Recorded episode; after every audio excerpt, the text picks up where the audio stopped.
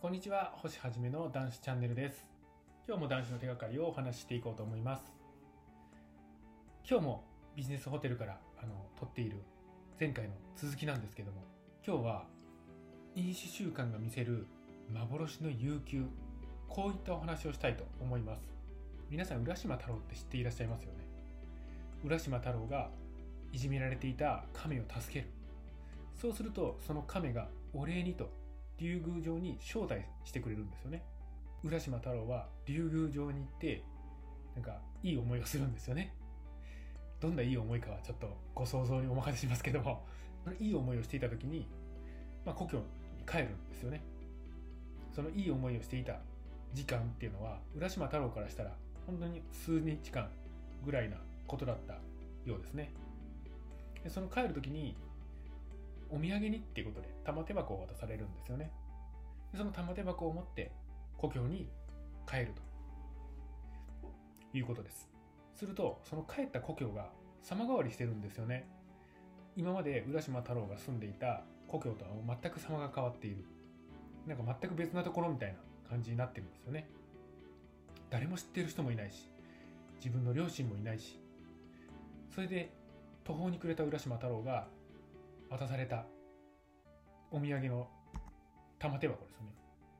これをパカッと開けるとそこから煙が出てきて一気に浦島太郎が老人になるという話なんですよね。亀助けたのに最終的に浦島太郎が何の救いもないっていう、なんて残酷だっていうふうに自分はちょっと思うんですけども、なんかいろんな解釈があるようですが、まあ、その解釈はちょっと置いときます。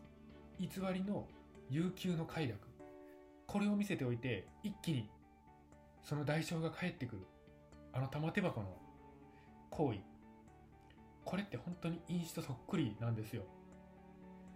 幻の悠久を見ているんですけども、本当に悠久の時間があるんじゃないんです。私たちが飲酒している間、幻の快楽の悠久を見ている間、実際の時間っていうのはもうサラサラサラサラとどんどんどんどん流れているんです。私たちはどんどんどんどん老化しているんです。言ってみれば死に向かっている、行っているんですよ。人間誰しも死に向かっていっている。だけども飲酒をしているとその有限な時間を無限の時間に思ってしまうんです。貴重な時間を毎日毎日飲酒習慣でどんどんどんどん捨てていっているんですよね。重複になりますけども、飲酒習慣に溺れて飲酒を続けていると玉手箱が開いたように一気に来るんですよ、衰退が。本当に浦島太郎と一緒です。実際の時間はどんどん流れていたんです。その間自分は偽りの快楽に溺れていただけ、周りは周りの世界は周りの社会はどんどんどんどん動いて一変していっているんですよね。ではその浦島太郎の玉手箱みたいにならないためにどうしたらいいのか。当然断酒なんです。浦島太郎が玉手箱を開けてしまったのはあの幻の快楽を思ったからなんですよね。お酒で言えば飲酒欲求が来たからなんです。それを開けてしまったがために一気に代償と代償が訪れたんです。開けなければいい、飲まなければいい、断酒するんです。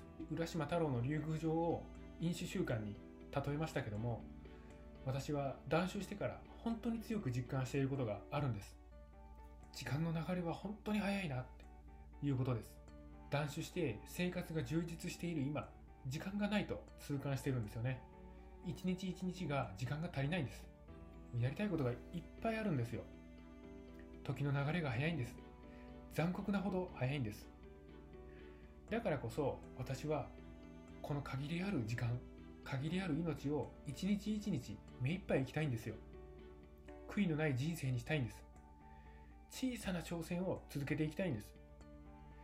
当然それをずっと続けていたらもう人間ですから疲れますよね。疲れたら休む時間も必要なんです。その時間も含め、その挑戦と休む時間も含めて時間がないんです。やっぱり飲酒している時間なんてないですよ。私たち適正に飲めない飲酒者っていうのにはお酒は本当に必要ないんです。時間も奪っていく、自分の体も奪っていく、心も奪い去っていくんです。飲酒習慣の竜宮城、これを見てきた私たちには、そのお土産で渡された玉手箱、これを絶対に開けてはいけないんです。もう捨て去ってください。優遇上、これはもう偽りなんだと分かっているはずなんですよね。本当の財宝、本当の自分の財宝っていうのは目の前の社会にいっぱい転がっているはずなんです。それを自分次第でどれだけでも取りに行くことができるんですよ。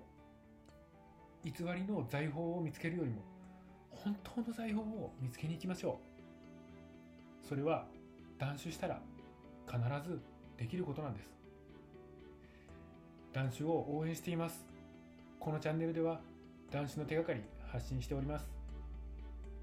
もしよろしければどうぞチャンネル登録の方よろしくお願いいたします。